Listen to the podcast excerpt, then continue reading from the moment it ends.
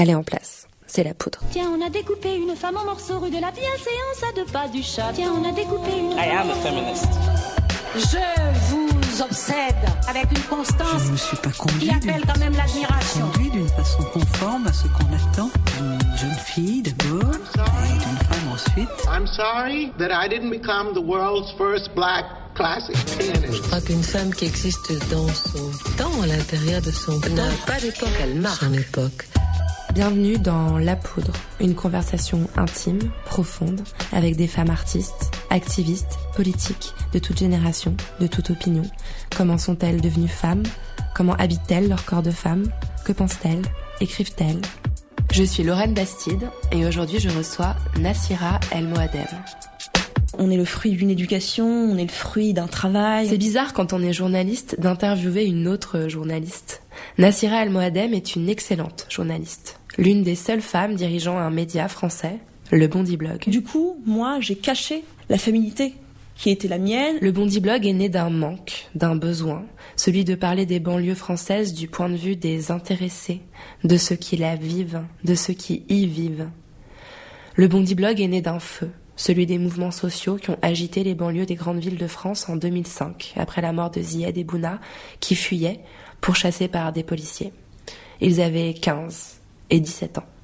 Dans les quartiers, ceux qui souffrent le plus, en fait, c'est pas les filles, c'est les mecs. Nassira El Moadem dirige le Bondi Blog à 32 ans seulement avec une intelligence immense et un courage exemplaire.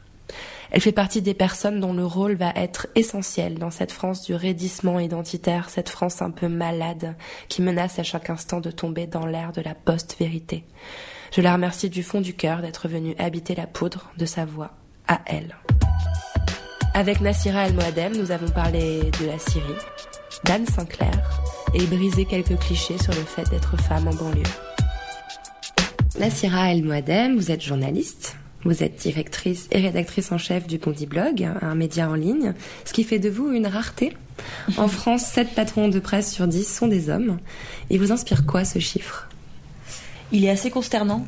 Euh, il est assez consternant et en même temps, il a l'image de de ce pays, qui est un pays qui est globalement dirigé par des hommes, euh, que ce soit le monde dans l'entreprise, que ce soit le monde des médias, qui sont aussi des entreprises, mais pas nous, puisque nous, on est un, un média associatif, et euh, que ce soit le monde de la politique. Donc, euh, Pas très surprenant. Nassira, vous avez grandi en Sologne, près de Romorantin, si je me trompe pas. ah, Romorantin Lantenay, Ah, Romorantin. C'est une région que je connais capitale bien. de la Sologne. La capitale de la Sologne. Moi, je viens d'Orléans, qui est une ville pas très, pas très lointaine. C'était comment de grandir là-bas? C'était tranquille. C'était tranquille, c'était agréable, c'était calme. Euh, moi, j'ai eu la chance de grandir dans un dans, la campagne, donc euh, j'ai pas j'ai pas été euh, j'ai pas grandi dans une cité, j'ai pas grandi en banlieue avec tous les toutes les difficultés que cela peut impliquer au quotidien. Euh, donc j'étais, on va dire que j'étais préservée. Préservé de quoi Euh, J'étais préservée euh, des influences que ça peut, euh, que, que, que l'adolescence peut amener, bonnes et mauvaises. Euh, J'étais préservée parce qu'on était une petite ville de 20 000 habitants. D'ailleurs, c'est toujours une petite ville de 20 000 habitants, euh, avec un seul lycée où tout le monde se connaissait, une sorte de petit village en fait. Donc, donc j'ai grandi dans cette, voilà, dans cette ambiance de petit village dans une famille euh, d'origine marocaine euh, et j'étais souvent la seule arabe dans ma classe. Oui, c'est pas un milieu très mélangé, euh, la Sologne. non, mais en même temps, euh, Romorantin Lantenay avait quand même euh, a quand même beaucoup de, de, de communautés euh, ou de Français d'origine immigrée, euh, une énorme communauté d'origine turque très installée à Romorantin, et puis euh, évidemment des personnes d'origine immigrée, maghrébine, tunisienne, algérienne et marocaine. Donc euh, il y avait quand même un brassage, mais c'est vrai que dès qu'on arrivait dans les filières dites généralistes, hein, moi j'ai fait une filière euh, littéraire au lycée, et ben là, comme par hasard, hein, comme par hasard, les les personnes euh, bronzées comme moi euh, n'existaient plus trop, disparu. alors qu'elles étaient quand même, elles habitaient quand même cette ville, elles étaient bien quelque part. Et ben souvent elles étaient euh, dans les filières professionnelles, euh, au lycée professionnel, parce que le lycée où j'étais avait un lycée professionnel juste à côté, et c'est plutôt là qu'on allait les trouver. Euh, voilà.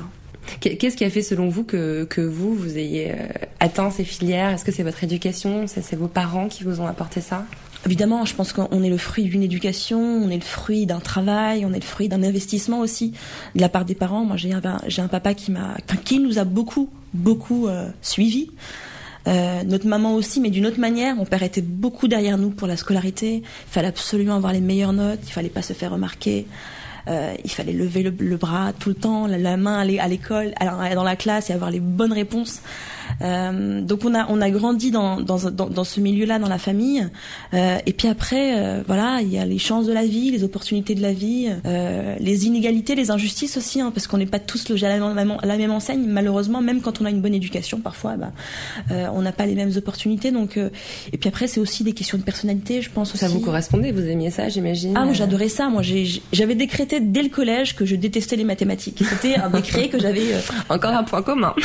Mais vraiment j'avais décidé. Hein. Il y avait du tout rien de rationnel. Euh, euh, J'étudiais comme tout le monde, donc euh, j'aurais pu très bien faire des maths.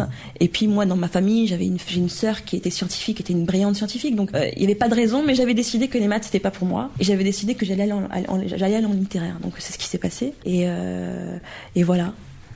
On vous parlait comment quand vous étiez petite? Quel ton on employait Alors on nous parlait, euh, c'est drôle parce qu'on nous parlait à la fois en français et en arabe. Euh, mes parents parlaient beaucoup euh, marocain et nous on répondait beaucoup en français et, euh, et, quand ça parlait euh, marocain, c'était souvent pour nous gronder, pour nous engueuler, euh, pour nous réprimander. Donc, euh, euh, mais ça parlait, ça parlait, oui, ça parlait les deux langues. Je crois que les grands de la famille, parce qu'on est six frères et sœurs, ont plus parlé arabe que ceux qui après sont arrivés. J'ai mes petits frères qui parlent moins l'arabe. Euh, que, que nous. Donc je pense que c'est aussi une question de, bah, j'aime pas trop ce mot, mais d'intégration dans la société française, quoi. Peut-être la, la, fratrie aussi qui, oui, voilà, aussi transmetteur et. Oui, peut-être. Euh, mais mes parents. Euh, voilà, sont lettrés. On, voilà, j'ai eu cette chance-là aussi hein, sur le côté euh, qu'est-ce qui a fait qu'on a ce parcours-là. Bah moi, j'ai la chance d'avoir des parents qui euh, lisent le français, qui parlaient le français dès qu'ils sont arrivés en France, euh, ce qui n'était pas le cas. Qui pas le cas de, tout le monde. tous les fils et filles d'immigrés. moi, j'ai mon papa qui a été jusqu'au bac, qui est un lecteur du Coran assidu, mais qui lisait aussi la presse française, qui était d'ailleurs très très impliqué, qui était cégétiste, hein, syndiqué dans l'usine automobile où il travaillait, à Matra Automobile. Ma maman qui, elle, vivait dans une ville qui était, qui vivait dans Casablanca, euh, donc la grande, grande métropole euh, du Maroc, a étudié dans une école où on parlait français. Donc euh, voilà, j'ai finalement, on a eu cette chance-là de pouvoir bah, tirer profit de, des connaissances et de l'éducation de nos parents. Vous êtes devenue femme ou vous l'étiez de naissance? Quelle question Je la pose à tout le monde. Hein. Oui, oui, c'est une excellente question. Euh, euh, je, je, je, sais. Je sais pas répondre à cette question, mais en tout cas, je crois qu'on prend conscience de ce qu'on est au fur et à mesure des expériences de la vie, au fur et à mesure des épreuves.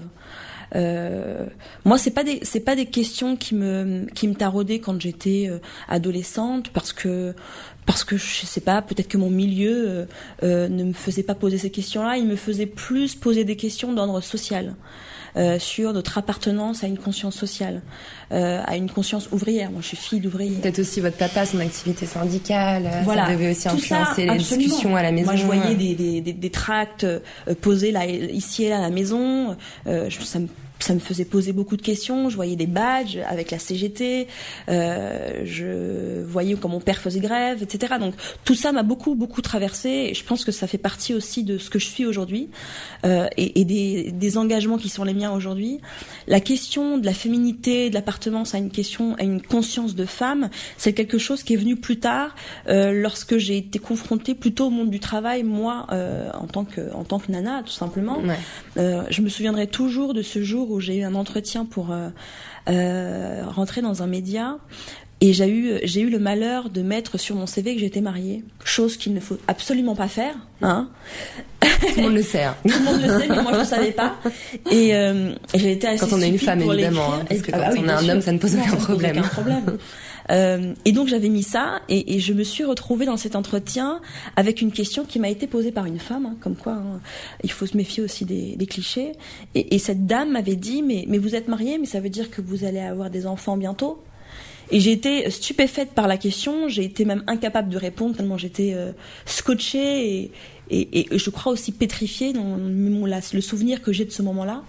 Et, et, là, je me suis rendu compte que euh, ah ouais, d'accord. Donc on joue pas dans la même cour, les garçons et les filles, c'est très clair. Euh, et il faut peut-être aussi cacher ce qu'on est. Et donc du coup, moi, j'ai caché la féminité qui était la mienne et ce que ça implique. J'ai caché par exemple que j'étais enceinte quand j'ai passé un entretien euh, d'embauche, alors que j'étais à 7 mois. Euh, donc voilà, tout ça m'a fait prendre conscience des implications que ça voulait, que ça laissait entendre et que ça impliquait quand on était femme dans ce milieu. Mais je pense que c'est aussi des questions et des problématiques que vivent beaucoup de femmes, peu importe le milieu d'ailleurs dans lequel elles évoluent. Bien sûr. Vous avez beaucoup voyagé dans le cadre de vos études, notamment vous avez fait un, un diplôme de sciences politiques. Donc euh, j'ai noté quelques pays, peut-être que j'en oublie, mais la Turquie, la Syrie, la Finlande, l'Égypte, le Maroc. Vous étiez quelle jeune femme à ce moment-là et qu'est-ce que vous aviez comme, comme rêve, comme attente? J'étais baroudeuse. J'étais très baroudeuse. J'adorais voyager. Mon premier grand voyage, j'avais 21 ans. Et j'étais partie en Syrie, imaginez. Ah, je, je, trouve ça incroyable. J'étais c'était en 2005, j'étais en deuxième année de Sciences Po à Grenoble, et on avait la possibilité de faire un stage euh, entre les deux années, entre la première et la deuxième année.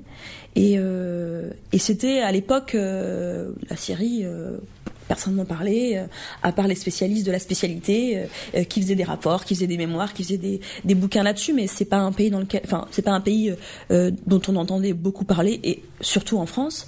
et, et moi, j'étais beaucoup attirée par le Moyen-Orient, par le monde arabe en règle générale, parce que on a eu un papa, enfin, j'ai eu un papa, j'ai un papa d'ailleurs toujours, qui nous a enseigné l'arabe à la maison. Et donc, on parlait l'arabe marocain, le dialecte marocain, et il nous a aussi enseigné l'arabe littéraire, qui est donc la langue écrite. Et, et moi, j'étais euh, voilà, j'étais passionnée par ça, et je voulais me spécialiser dans la compréhension, euh, la connaissance du monde arabe. Et donc, je voulais partir dans un pays arabe pour pouvoir euh, euh bah, euh, améliorer mon, mon niveau de langue, et puis et puis comprendre, voir, euh, euh, rencontrer les gens, etc. Et donc j'ai eu cette possibilité euh, de partir euh, euh, à Damas pendant plusieurs mois où j'étais stagiaire au service de presse euh, de l'ambassade de France. Fabuleux, simple. C'était, j'ai envie de dire c'était parce qu'on sait les destructions qui ont eu lieu entre temps, mais un berceau culturel extrêmement important. Enfin, il devait y avoir. Un... Ah, c'était, c'était incroyable. Moi, je, j'étais émerveillée à chaque fois que je me baladais, que ce soit à Damas là où j'étais, que ce soit dans le pays, euh, parce qu'il y a euh, des choses magnifiques, euh, la citadelle d'Alep par exemple, le crack des chevaliers, euh, euh, la vallée de l'Oronte, il y a des, des, paysages qui vous rappellent même l'Europe, tellement c'est de la forêt très dense avec des, des lacs très verts, la côte aussi qui est très belle du côté de l'Attaquier, tout ça. Donc moi j'ai voilà j'ai eu la chance de pouvoir euh, voir ça. La seule, euh, le seul regret que j'ai, c'est de pas pouvoir euh, être allé à Palmyre, à Tadmour, comme on dit en arabe. C'est le mot en arabe. J'ai pas pu y aller parce que voilà, j'ai en trois mois, il s'en passe des choses et, et j'ai pas eu l'occasion d'y aller. Et c'est mon seul regret. mais oui, c'était c'était incroyable. Mon père m'appelait souvent en me disant mais ma fille, tout va bien. parce qu'évidemment, à 21 ans, quand on voit sa fille partir dans un pays aussi loin qu'on connaît pas, c'est peut-être un peu effrayant mais euh, mais c'était euh, c'était c'était formidable et, et, et ce qui était fou à l'époque et je m'en étais pas rendu compte mais euh, Damas euh, à l'époque jusqu'à encore pas très longtemps d'ailleurs euh, accueillait beaucoup d'étudiants étrangers qui venaient apprendre l'arabe donc en fait il y a plusieurs villes comme ça du monde arabe qui accueillent beaucoup d'étudiants étrangers il y a le Caire où j'ai été plus tard. Il y a Tunis aussi, qui a une, une école d'arabe très connue. Et puis, il y avait Damas. Et Damas, euh, on voyait des gens, des, des, étudiants de 20 à 30 ans venir du Japon, venir d'Italie, venir des États-Unis, énorme sur le monde. qui euh, qui euh, qui venaient euh, euh, étudier l'arabe, que ce soit à l'université de Damas, puisqu'il y avait un département de langue arabe pour les étudiants étrangers, ou que ce soit dans les instituts privés. Et donc Évidemment que euh, cette époque-là, euh, c'était aussi euh, la répression, qu'il y a eu un, moment, un printemps arabe, soi-disant, qui a duré quelques semaines, quelques mois, mis en place par, par Bachar al-Assad, mais ça a duré pas très longtemps et c'était un leurre.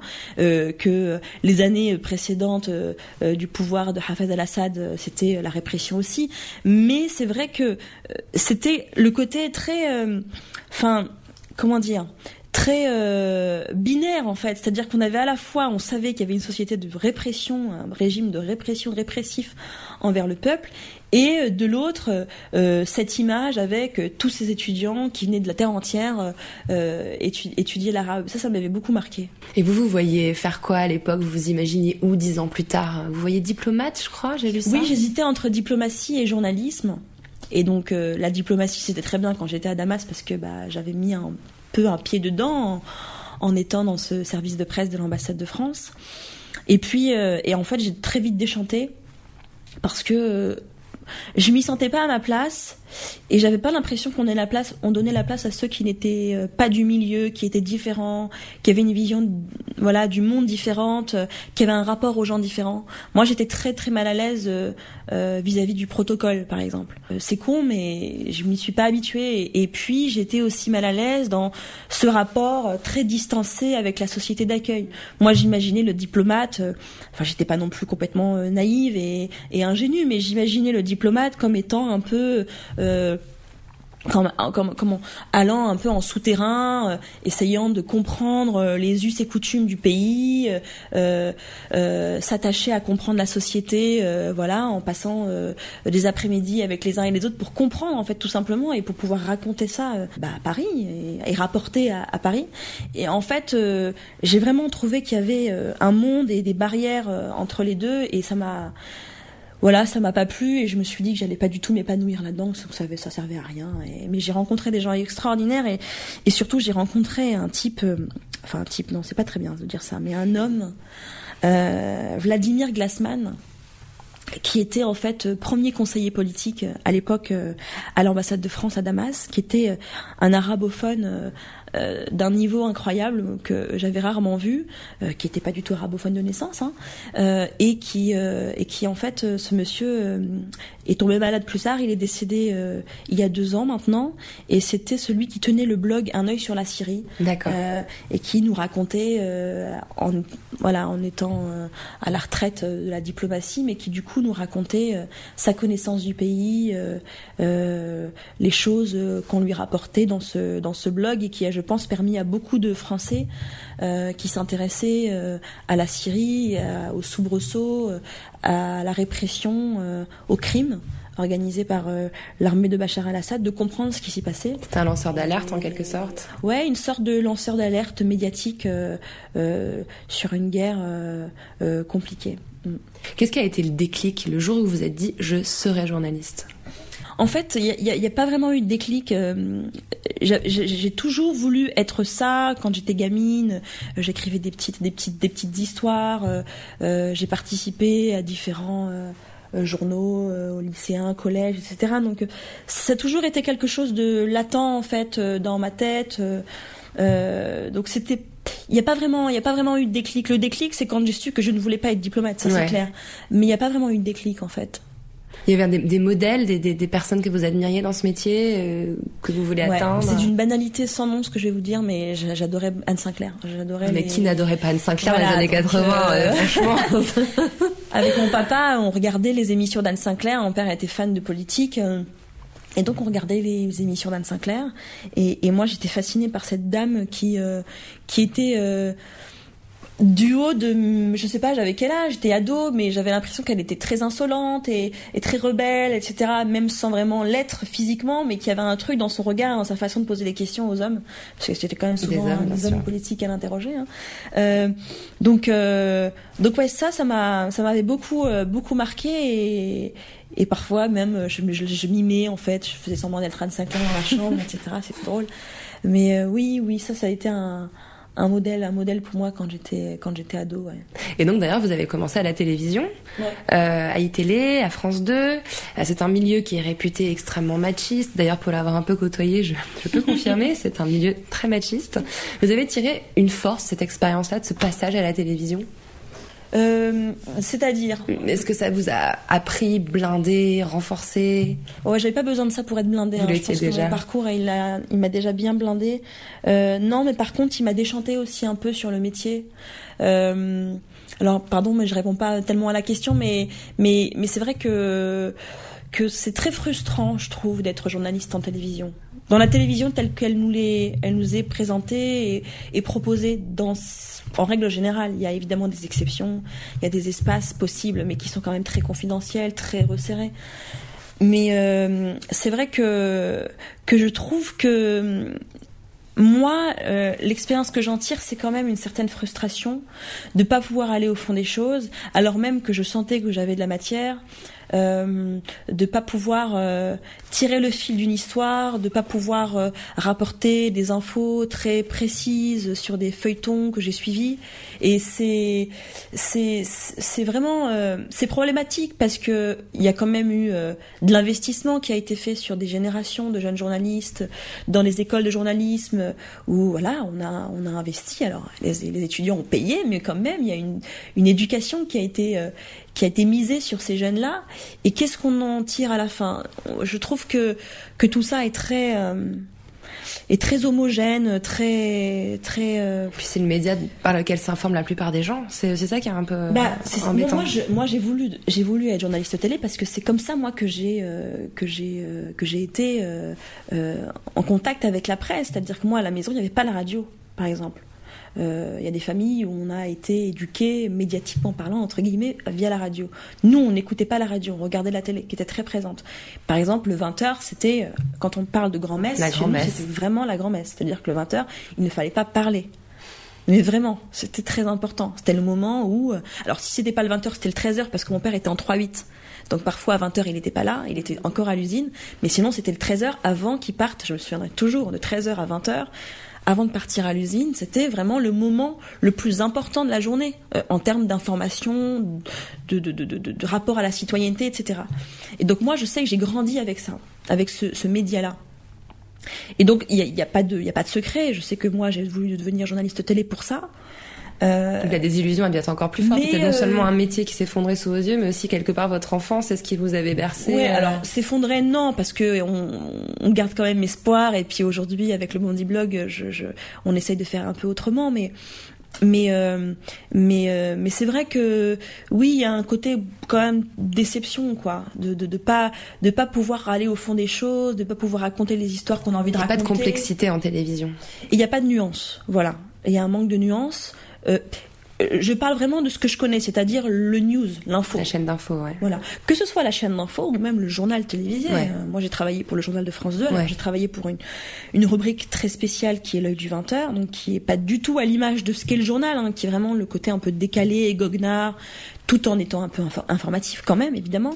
Mais, mais, même le journal télévisé, euh, je veux dire, euh, euh, qu'est-ce qu'on peut raconter en deux minutes sur un fait social, sur sur une loi, sur la guerre? Je veux dire, c'est c'était pour moi c'était compliqué parce que alors on te dit oui mais va à l'essentiel. Oui, d'accord, mais tu peux aller à l'essentiel tout en étant dans la nuance et ça ça prend un peu de temps. Euh, euh, moi aujourd'hui, bah, je sais pas, n'importe qui qui euh, rencontre quelqu'un dans la rue et qui lui explique un fait euh, en une minute trente, il C'est aura rien possible. raconté. Et, et c'est juste ça notre travail en réalité, c'est de raconter des histoires et de pouvoir les expliquer au mieux. Et, et moi j'avais vraiment l'impression euh, que que la télé telle qu'elle est, comme ça, euh, ne permettait pas de faire ce travail correctement. Vous avez commencé, vous en avez un peu parlé tout à l'heure, vous étiez euh, maman depuis seulement quelques jours, votre premier enfant venait juste de naître. Ça a dû être une période euh, extrêmement difficile euh, sur le plan personnel. Qu'est-ce qui vous a animé à ce moment-là? Qu'est-ce qui vous a porté? Bah l'enfant, C'est vrai la famille, Ouais. la famille, le parcours aussi, et puis l'héritage.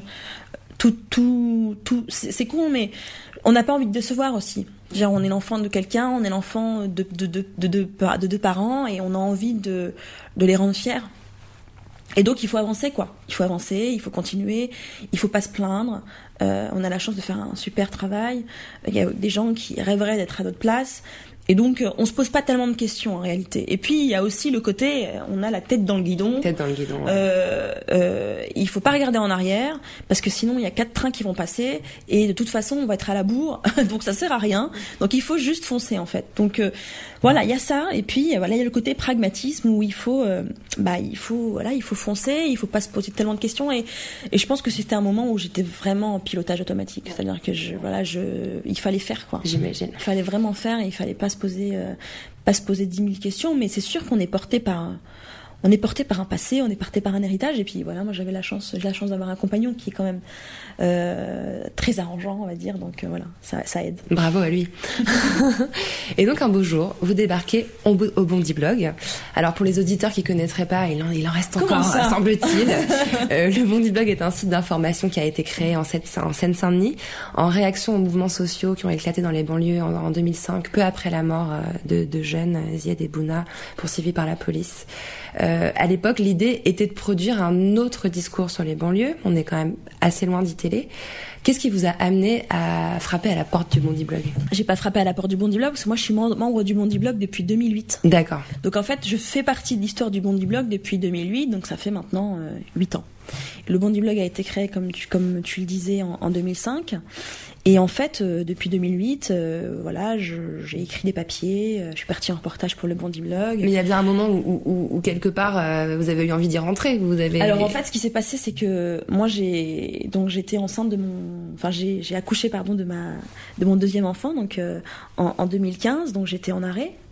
Euh, au boulot et puis euh, un jour euh, Nordi Nabi donc euh, qui était euh, mon prédécesseur l'ancien directeur du, du Bondi Blog est venu me voir en me disant voilà tu sais euh, je vais voilà je vais arrêter je vais passer la main et, et j'aimerais vraiment que tu puisses proposer un projet donc au départ, j'étais un peu flippée parce que je sais le boulot qu'il a fait et je sais ce que ça représente pour pour tout un tas de choses et pour tout un tas de personnes et la responsabilité que ça implique. Et euh, et et puis je me demandais si c'était en- vraiment euh, le bon moment pour moi euh, euh, d'être euh, dans ce média-là. Euh, pas en tant que blogueuse comme je l'avais toujours été, mais vraiment en tant que tête de tête d'affiche, tête de pont, et, et, et, puis porteuse aussi d'une équipe. Et donc j'ai beaucoup réfléchi avant d'y aller, et puis je me suis lancée parce que je me suis dit que peut-être, et, c'est vrai que la menace planait, peut-être que le Bondi Blog n'allait plus exister, parce que euh, il y avait eu un problème de financement à un moment qui s'est résolu provisoirement en tout cas. Euh, et puis euh, et puis aussi qui allait prendre euh, la suite si personne ne, se présentait. Donc je, me, suis lancée et, je et je regrette pas parce que parce que on a la chance d'avoir une liberté de pouvoir produire créer. Donc c'est c'est formidable. Et moi, moi, ce qui m'intéressait, enfin, ce que vous venez de dire m'intéresse énormément aussi, mais en 2008, quand vous avez commencé à écrire là-bas, vous vous sortiez de l'ESJ, qui est une grande école de journalisme. non j'étais pas encore même pas encore Même pas rentrée. encore rentré Non, non, à l'ESJ. rentrée. Alors, quand, quand vous avez commencé à écrire pour le Bondi Blog, en fait, vous nous l'avez dit, vous venez pas de banlieue. C'est pas le milieu dans lequel vous avez grandi. Euh, Est-ce que c'était euh, politique comme engagement déjà, le fait Bah, d'écrire là-bas? Politique, je sais pas, mais mais mais euh, je veux dire, mine de rien, dans le récit national, même quand on n'est pas de banlieue, quand on s'appelle Nassira, Mohamed, de toute façon, on appartient à la même euh, la même la même sphère, hein, c'est-à-dire euh, les Arabes et les Noirs, hein, pour pour faire court. Donc euh, donc on est toujours finalement euh, euh, renvoyé à ça. Et moi, je me sentais proche aussi de ces questions-là.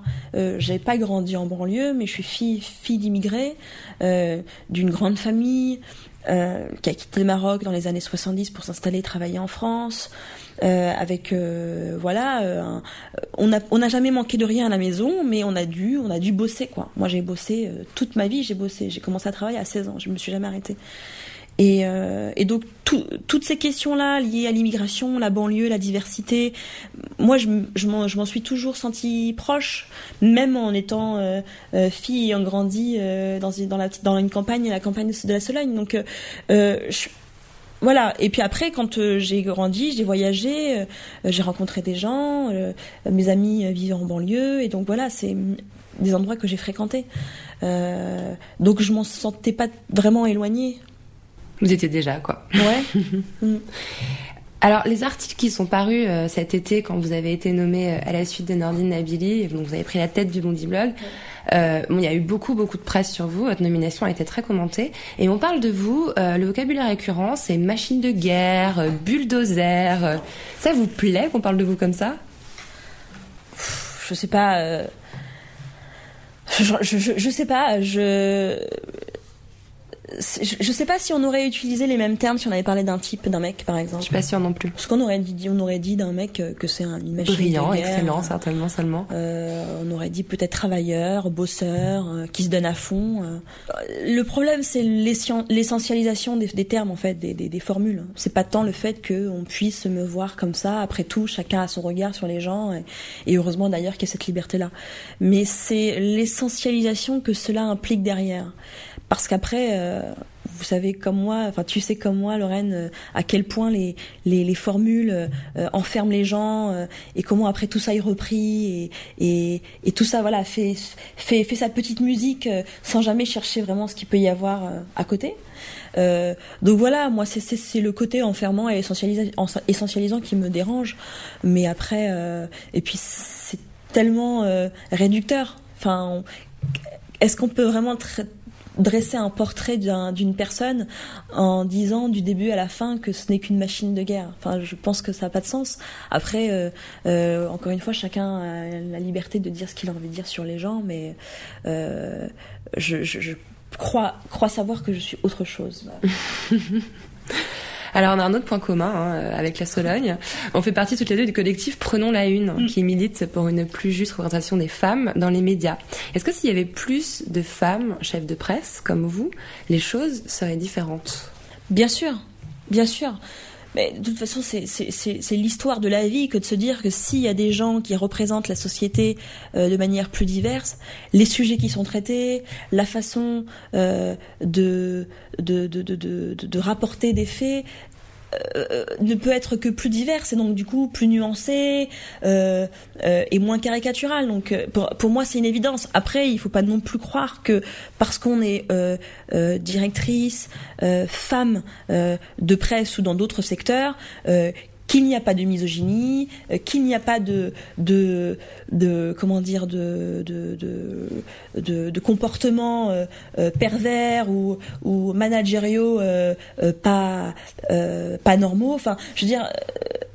On, ne changera pas les personnalités. Il y a des personnalités, il y a des gens, mais c'est vrai que euh, le fait qu'il y ait plus de femmes, comme le fait qu'il y ait plus euh, d'arabes, de noirs, euh, de gens d'origine asiatique, enfin de gens qui représentent juste notre société, c'est sûr que si c'était le cas, le traitement journalistique, les traitements éditoriaux, je pense, seraient différents.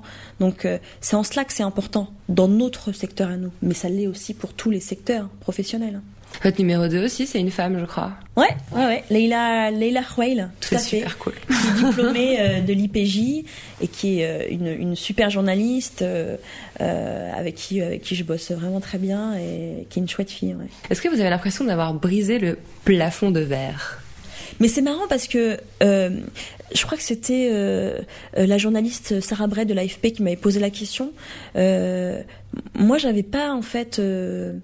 En fait, j'avais pas ce sentiment-là, j'avais pas cette image-là. C'est-à-dire que euh, on m'a posé la question à plusieurs reprises des mais oui, mais une nana en banlieue euh, qui prend la tête d'un média de banlieue, c'est quand même incroyable. En fait, non. la, mais la passation de pouvoir dire- a été hyper fluide en plus, j'ai Oui, l'impression. Déjà. battue euh, comme une Pas folle. du tout. Euh, C'était très très normal, naturel, euh, euh, voilà. Mais, mais et puis et puis il faut voir le Bondi Blog pour voir que la majorité ce sont des filles. Et c'est pour ça que je dis, c'est à l'image en fait de la société. C'est-à-dire que dans les facs, par exemple, c'est une majorité de filles. Dans les écoles de journalisme, c'est une majorité de filles. Alors évidemment, après, il y a les plafonds de verre dont tu parles, mais euh, nous, on s'est pas posé la question. Et en plus de ça, en, dans les cités, dans les quartiers, ceux qui souffrent le plus, en fait, c'est pas les filles, c'est les mecs. C'est eux qui souffrent le plus. Parce que c'est eux qui sont renvoyés à euh, cette histoire, cette image de euh, euh, jeunes qui tiennent les murs, délinquants. La délinquance, elle n'est pas féminine. L'image de la délinquance, elle est, masculine. L'image de la violence, elle est masculine. L'image de, de jeunes qui voilà, ne servent à rien, sont inutiles à la société, elle est masculine. Donc c'est eux, en fait, qui se qui se prennent euh, toutes ces images-là dans la tête, dans la, stigmatisation. exactement, ces stigmatisations, ils en sont les premières victimes. Les filles s'en sortent plus parce qu'elles étudient plus à l'école et parce que mine de rien, le rapport à la féminité parfois peut permettre, enfin, et parfois un peu salvateur. C'est con, hein, mais mais vraiment des fois les les, com- enfin, les rapports humains quand on est une fille, c'est parfois plus facile. Et, et les, les, les, personnes les plus stigmatisées en fait dans les quartiers, ce sont les mecs. Et donc c'est en, c'est en ça que je disais euh, aux journalistes que si ça avait été un jeune de 25 ans, euh, euh, euh, né, j'en sais rien, à Aulnay-sous-Bois, euh, euh, grandi dans les quartiers d'Aulnay, là ça aurait été plus fort en fait en termes de message, je pense. Mais c'est pas quelque chose. euh, Enfin voilà, il faut l'expliquer. euh, euh, c'est vrai que si on parle d'un point de vue euh, euh, sociétal dans sa globalité, c'est vrai que ça peut étonner et se dire waouh, c'est génial, une femme à la tête d'un média, évidemment. Mais il faut aussi replacer les choses dans leur contexte. Et le con- ce contexte-là, il est différent. En même temps, le contexte que tu décris, moi, ça me fait plaisir de l'entendre parce que j'ai l'impression aussi que la femme qui grandit ou qui vit en banlieue, on la représente souvent comme une victime. À l'inverse, on représente le, le- le garçon comme un mec violent et dangereux, et comme la nana, comme une fille Ouais, qui subit tout et qui peut pas sortir de chez elle. Là, tu me décris euh, des filles euh, qui prennent, enfin, qui écrivent, qui étudient, euh, qui participent à une entreprise. Non, mais Euh, franchement, enfin. c'est important de le raconter. Bien ça sûr, aussi. mais c'est tellement une évidence. Pardon, mais je veux dire euh, euh, que les gens euh, aillent euh, dans les dans, les- quartiers. Enfin, je veux dire, il n'y a pas de a pas de barrière. Hein. On demande pas un visa pour rentrer. euh, on, y circule et il y a des gens qui voilà qui travaillent, qui achètent même des appartements en banlieue. C'est pour dire hein, que ça veut dire ils imaginent leur futur là-bas.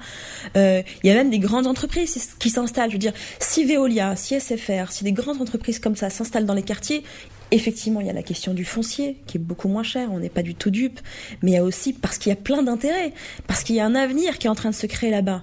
Et donc, euh, tout ça pour dire que, euh, pour moi, c'est vraiment des évidences, et, et- et je trouve ça dingue qu'on doit être obligé encore de le rappeler, que, que oui, les filles euh, sont pas des victimes euh, euh, en permanence euh, d'une masculinité qui leur imposerait de faire telle ou telle chose, qui est des problèmes euh, avec... certaines personnes, qui est des gens euh, qui soient euh, machistes, euh, évidemment, mais où est-ce qu'il n'y en a pas dans la société française Je cherche encore. voilà. donc, donc ramener, c'est vrai que ramener en, sans cesse euh, euh, les les mecs, les hommes dans les quartiers, les jeunes hommes dans les quartiers, à des euh, des images de domination en permanence contre les femmes. D'abord, c'est faux, et en plus, c'est dangereux. C'est dangereux parce que ça oppose. Et ça oppose alors même que l'opposition n'existe pas. Nous, on fait beaucoup d'interventions dans les établissements scolaires, euh, en Seine-Saint-Denis. Euh, moi, je vois dans des classes, des classes qui sont mixtes. Mais pas mixtes parce qu'il y a des filles et des garçons, mixtes parce que ça parle, parce que ça discute, parce que ça rigole, parce que ça, ça déconne. Et donc, c'est bien la preuve qu'il n'y a pas de séparation. Euh, en tout cas, moi, il faut qu'on me la prouve, il faut qu'on me la montre. Moi, j'en- nous, on y va dans ces, dans ces quartiers. On y vit, on a grandi là-bas, on, on y travaille, on a nos amis là-bas, on a nos connaissances, on a nos collaborateurs. Et donc, on sait bien ce qui s'y passe. Et donc, c'est bien loin de l'image, euh, effectivement, euh, effectivement, qu'on en donne. Mais c'est vrai que cette question-là de la stigmatisation des garçons, vraiment, elle est très importante. Je pense que euh, tout ça, tout ça euh, explique en partie euh, euh, le problème du chômage des garçons, des hommes dans les quartiers populaires. La prégnance des préjugés et de la stigmatisation est très très forte. Vous êtes féministe? Vous vous revendiquez féministe? Oui, et tu en te même revendiques, temps, on est passé au tutoiement, ouais, ouais, glissons tranquillement. euh, oui, mais, mais pour moi c'est naturel en fait. C'est-à-dire que je le, je le théorise pas. Euh, euh, quand par exemple on m'avait proposé de rejoindre Prenons la Une, pour moi c'était très naturel. Je me suis pas posé de questions.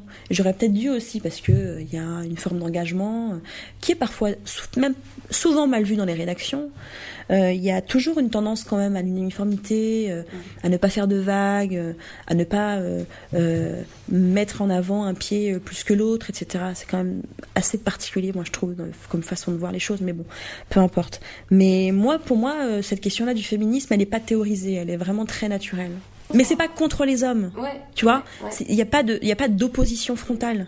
Moi, je n'irai jamais dans ces, dans ces engagements-là si c'est pour créer de la, la séparation.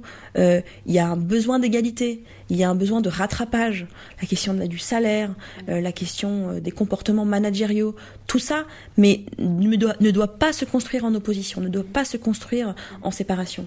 Mais sur l'étiquette féministe qui est dure à revendiquer, enfin, pour parler euh, de mon expérience, moi j'ai attendu de ne plus être dans un grand média pour pouvoir écrire féministe dans ma biographie Twitter. Enfin, c'est aussi euh, mal vu en fait au fond de revendiquer cette étiquette-là. Mais tout est mal vu à partir du moment où c'est considéré comme de l'engagement. C'est-à-dire que l'engagement syndical, euh, la répression, et vraiment, je pèse mes mots, euh, qu'il peut y avoir euh, contre des journalistes qui ont des étiquettes syndicales dans les rédactions est très forte. Bien sûr. Euh, service public compris. Même ceux qui sont euh, soi-disant protégés par, un, par un statut, par le fait d'être dans le service public. Donc tout ce qui a trait à l'engagement est mal vu en France. Euh, et c'est très bizarre et c'est très contradictoire avec un- une société aussi politisée que la nôtre.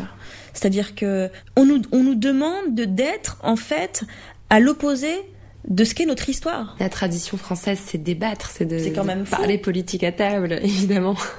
Comment tu peux euh, convaincre les gens que le débat citoyen c'est important, que les émissions politiques c'est important, Le vote. que le vote c'est important, que l'expérience démocratique doit être présente aussi dans les médias, et que tu cadenasses et que tu, euh, euh, tu, tu, tu mets des fils sur les bouches de tes journalistes. Ça n'a pas de sens. Enfin, les journalistes, euh, ce sont pas des gens abstraits de toute société euh, qui n'existeraient que par leur fonction de, de, de, de, de, de, rapporteurs d'informations ou de producteurs d'informations. Ils font partie d'un d'un contexte. Et, et ce contexte-là, il est la société française, il est la rédaction dans laquelle ils travaillent, et tout ça est lié. Et, moi, la déconnexion, en fait, que l'on impose entre le journaliste dans une rédaction et le reste, moi, me dérange. Vraiment me dérange. Parce que, parce que d'abord, en plus, le risque, c'est de couper les gens de la réalité. Alors même que nous sommes, normalement, les premiers, premiers faiseurs euh, euh, de transmission de la réalité. Donc c'est problématique. C'est vraiment problématique. Quand on, quand on met le mot féminisme dans le Bondi Blog, il n'y a pas beaucoup de contenu qui remonte. Et t'as dit il y a pas longtemps sur France Info que le Bondi Blog servait à parler de, des gens qui ont une faible visibilité médiatique. Est-ce que pour toi les femmes rentrent dans cette catégorie-là? Après, c'est des questions peut-être aussi de, de priorité Ouais. euh, par rapport à, à la vie des gens. Ouais. Euh, et la vie des gens dans les quartiers, c'est trouver du boulot, pouvoir arriver à l'heure au travail, euh, ne pas galérer dans les transports, ne pas être discriminé par rapport à là où on habite et, là- et ce qu'on est. Et ce qu'on est, c'est souvent euh, la couleur de, de la peau. Euh, donc voilà, c'est c'est sur- c'est- c'est- c'est- c'est surtout ça en fait. Donc je pense que c'est ça aussi qui explique le fait de pas trouver des papiers qui sont ex- exclusivement sur le sur le féminisme. On en a fait sur les femmes, euh, sur le rapport aux femmes, mais c'est vrai que on va dire que c'est pas une priorité quoi. Mais j'ai lu une interview néanmoins euh, que j'ai trouvée passionnante sur le collectif Moissy, qui est en fait un collectif euh, qui appartient à un, un collectif afroféministe, qui appartient à la troisième génération de féminisme, hein, ce qu'on appelle le féminisme intersectionnel. Oui. Euh, donc pour expliquer un peu pour l'auditeur, euh, qui Ouais. il en reste encore qui ne sont pas au courant.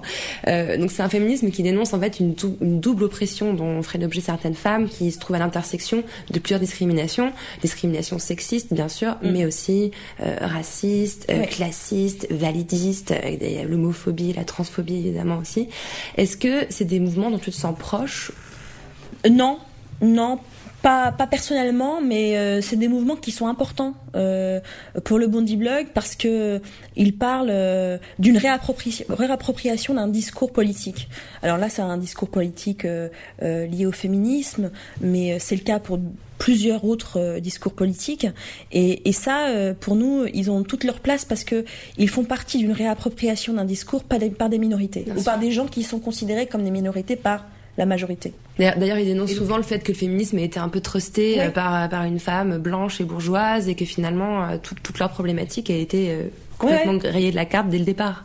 Ouais, ouais. Et ça me rappelle, euh, enfin, c'est a quelque chose qui me, qui m'a beaucoup frappé quand j'étais plus jeune et quand je lisais les magazines féminins, euh, parce que souvent c'est comme ça aussi qu'on est rentré euh, dans, dans un féminisme plus actuel, moins, moins historique moins traditionnel.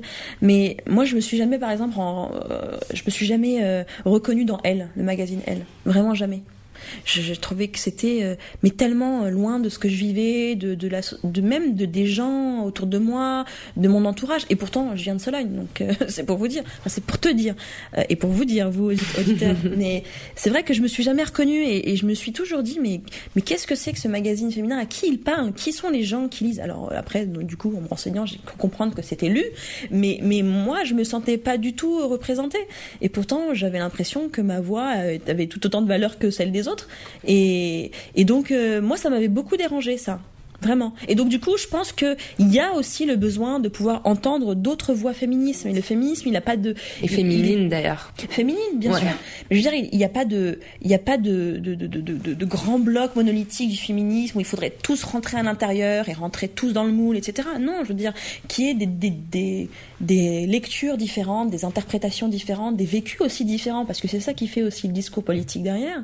C'est, c'est important, c'est essentiel, et surtout c'est essentiel que des médias comme le et comme le Bondi Blog puissent en parler, surtout pour la, pour l'afroféminisme. C'est que j'ai commencé à faire un travail de recherche à Paris 8, euh, à Saint-Denis, sur l'incapacité qu'a eu le L historiquement à traiter les problématiques de femmes euh, qu'on appelle racisées aujourd'hui dans le milieu un peu universitaire et militant. Et euh, ce que tu me dis, euh, me va droit au cœur en fait. Et en que fait, le problème, le problème de Elle, mais je pense que c'est valable aussi pour d'autres magazines. Moi, je me focalise un peu sur Elle. J'ai pas de problème avec Elle, mais c'est vrai que c'était celui qui était le plus Bah, c'est le plus lu, disponible en fait. vendu, Et puis, euh. quand en fait, c'est bête, mais quand j'allais à la bibliothèque municipale, c'était avec Marie Claire et Elle, c'était les deux Mm. grands magazines qui étaient disponibles. Donc, euh, Puis qui se revendiquent un peu féministes, qui ont aussi cette espèce d'héritage, euh, Ouais, ouais, voilà, qui s'inscrit dans une lignée aussi. Et en hein. fait, moi, et, et le, le deuxième problème qui me qui me que j'avais et je rebondis sur ce que tu dis à l'instant, c'est que le rapport à l'autre, le rapport à l'autre différent, c'est-à-dire qui me ressemble moi, avec des origines euh, ethniques différentes, culturelles différentes, était souvent dans la compassion. Dans la compassion, dans l'humanitaire, dans le la charité. Je veux Ouais. dire, quand on parlait en fait de l'autre différent, c'était la petite pakistanaise qui euh, avait du mal à aller à l'école parce que voilà, il n'y avait pas d'argent chez elle. Enfin, euh, ça existe, mais le rapport à l'autre euh, différent ne peut pas être exclusivement celui-là. Ça peut être mettre Et- en couverture une femme euh, magnifique qui soit pas forcément blanche et mince, Oui, par et, exemple. Et qui, et qui parle de tout, sujet, tout sujet de société qui concerne la France. Euh, et, et en fait, ce rapport-là à l'autre, différent, euh, ethniquement parlant, culturellement parlant, d'origine, euh, il, me, il me dérangeait parce que parce que il y avait un côté bonne conscience, quoi, euh, de la euh, de la bourgeoise euh, du 16e arrondissement, euh, oui, qui, qui devait se racheter une bonne conscience, alors qu'il le faisait sûrement avec de super bonnes intentions, euh, mais, mais mais tellement en décalage, je trouve. Alors, le Bondi Blog a monté l'école du Bondi Blog, où il y a régulièrement des masterclass avec des journalistes. D'ailleurs, tu y as participé, toi, en tant qu'enseignante, entre guillemets. Ouais. Qu'est-ce que tu as envie de transmettre aujourd'hui aux générations de jeunes femmes qui ont 18-20 ans aujourd'hui? C'est quoi l'essentiel? S'il y avait un seul, euh, un seul mot d'ordre, entre guillemets, Ouais. l'audace, euh, d'oser faire les choses, de ne pas se mettre de barrières, euh, de se dire que c'est difficile, mais que en essayant d'être accompagné, de taper aux bonnes portes, alors après c'est pareil, il faut avoir les bonnes infos, etc. Mais, mais, mais on peut y arriver. Euh, et nous, c'est aussi le message qu'on donne au Bondi Blog. C'est-à-dire que on dit, on est conscient du monde dans lequel on vit, on est conscient de la société dans laquelle on vit, mais on veut rien s'interdire. Euh, on veut rien s'interdire parce que on fait pas de mal, on fait plutôt du bien. Euh, on parle des choses euh, qu'on vit au quotidien. Euh, on sait que les choses qu'on raconte font du bien aussi à ceux et celles qui les, qui les lisent parce que ils estiment ne pas trop les lire ailleurs. Donc on sent qu'on a une utilité aussi sociale. Mais mais on veut aller au-delà et on dit et nous disons et moi je dis il faut oser. C'est-à-dire, il faut jamais avoir l'impression de voler sa place. Il faut jamais avoir l'impression de pas être à sa place. Euh, euh, tout le monde est à sa place. euh, à partir du moment où il a fait les choses correctement pour l'avoir. Et, voilà, on n'a pas besoin d'écraser les gens pour réussir, on n'a pas besoin de cracher sur l'autre pour réussir. Il faut être digne, mais voilà, il faut vraiment oser, et c'est ce qu'on dit en général au Bondi Blog. Ouais. Alors, maintenant c'est le moment de la question bizarre. C'est ma question préférée que je pose à toutes les femmes. Comment t'entends-tu avec ton utérus? Waouh C'est mon obsession, l'utérus. Je pense que tant qu'on n'aura pas euh, libéré les femmes de cette espèce de Bah, euh, d'idée qu'on est des matrices sur pattes, euh, Comment je m'entends avec mon utérus? Bah bien, mais je pense que l'histoire va bientôt se terminer en fait. je pense qu'avec deux enfants, je pense que j'ai fait ce que j'avais à faire. Euh, euh j'ai eu euh, j'ai eu beaucoup d'angoisse à l'idée d'avoir mon premier enfant. C'est bête, mais pourtant moi je suis une fille d'une maman qui a eu six enfants, donc euh, au départ, j'avais même peur et je me disais non, je vais jamais en avoir, je vais en adopter, etc. comment c'est possible qu'un qu'un être comme ça grossisse dans son ventre et sorte avec 58 euh, cm C'est pas possible. C'est vraiment. Oui, ça tu fais des bébés incroyables. 51, 52, 58 Oh, je sais plus. C'est vachement, ouais, vachement grand 58 quand même. D'accord, bah, c'est pas 58 alors. c'est dans les 50. Dans les 50 voilà. en tout cas.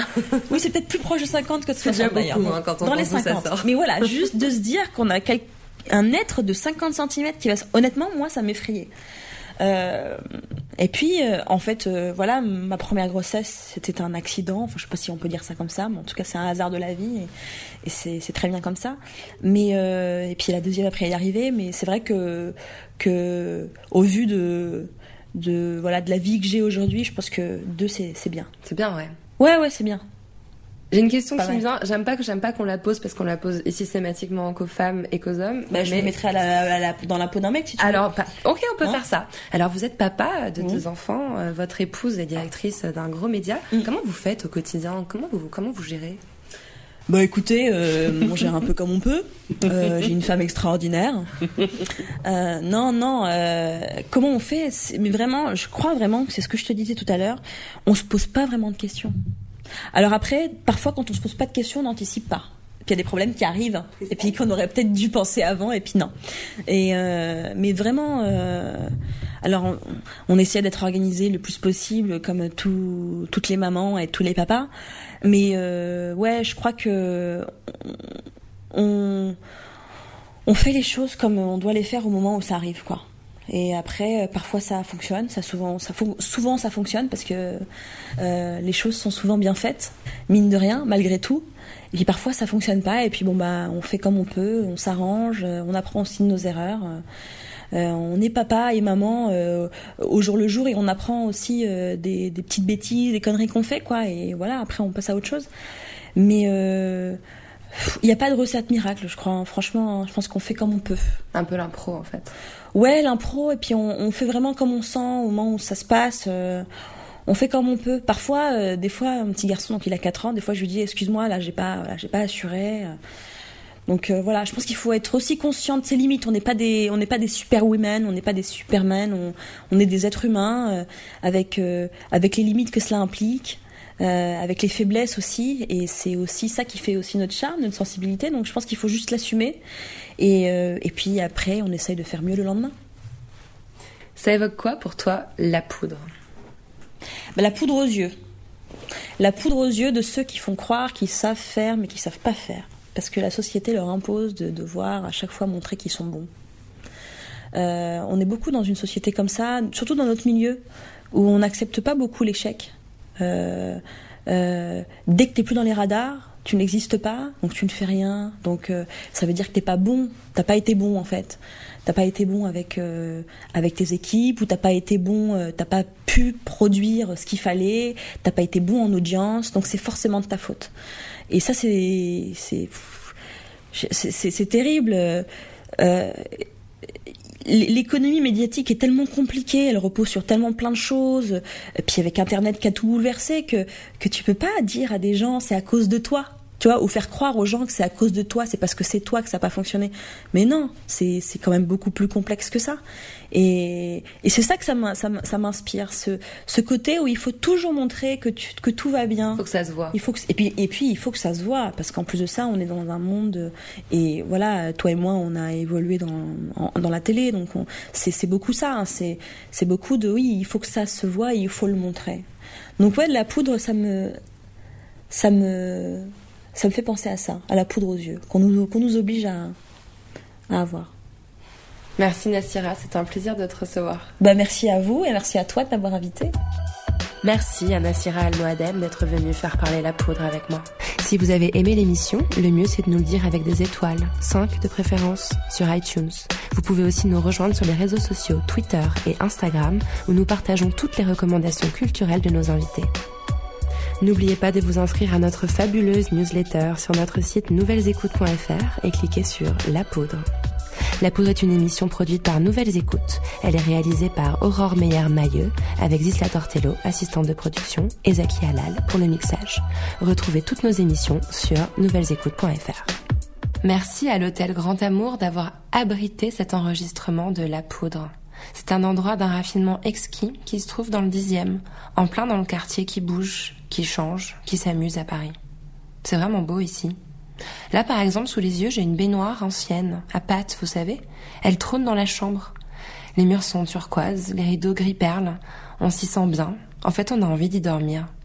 L'hôtel Grand Amour, c'est 18 rue de la Fidélité.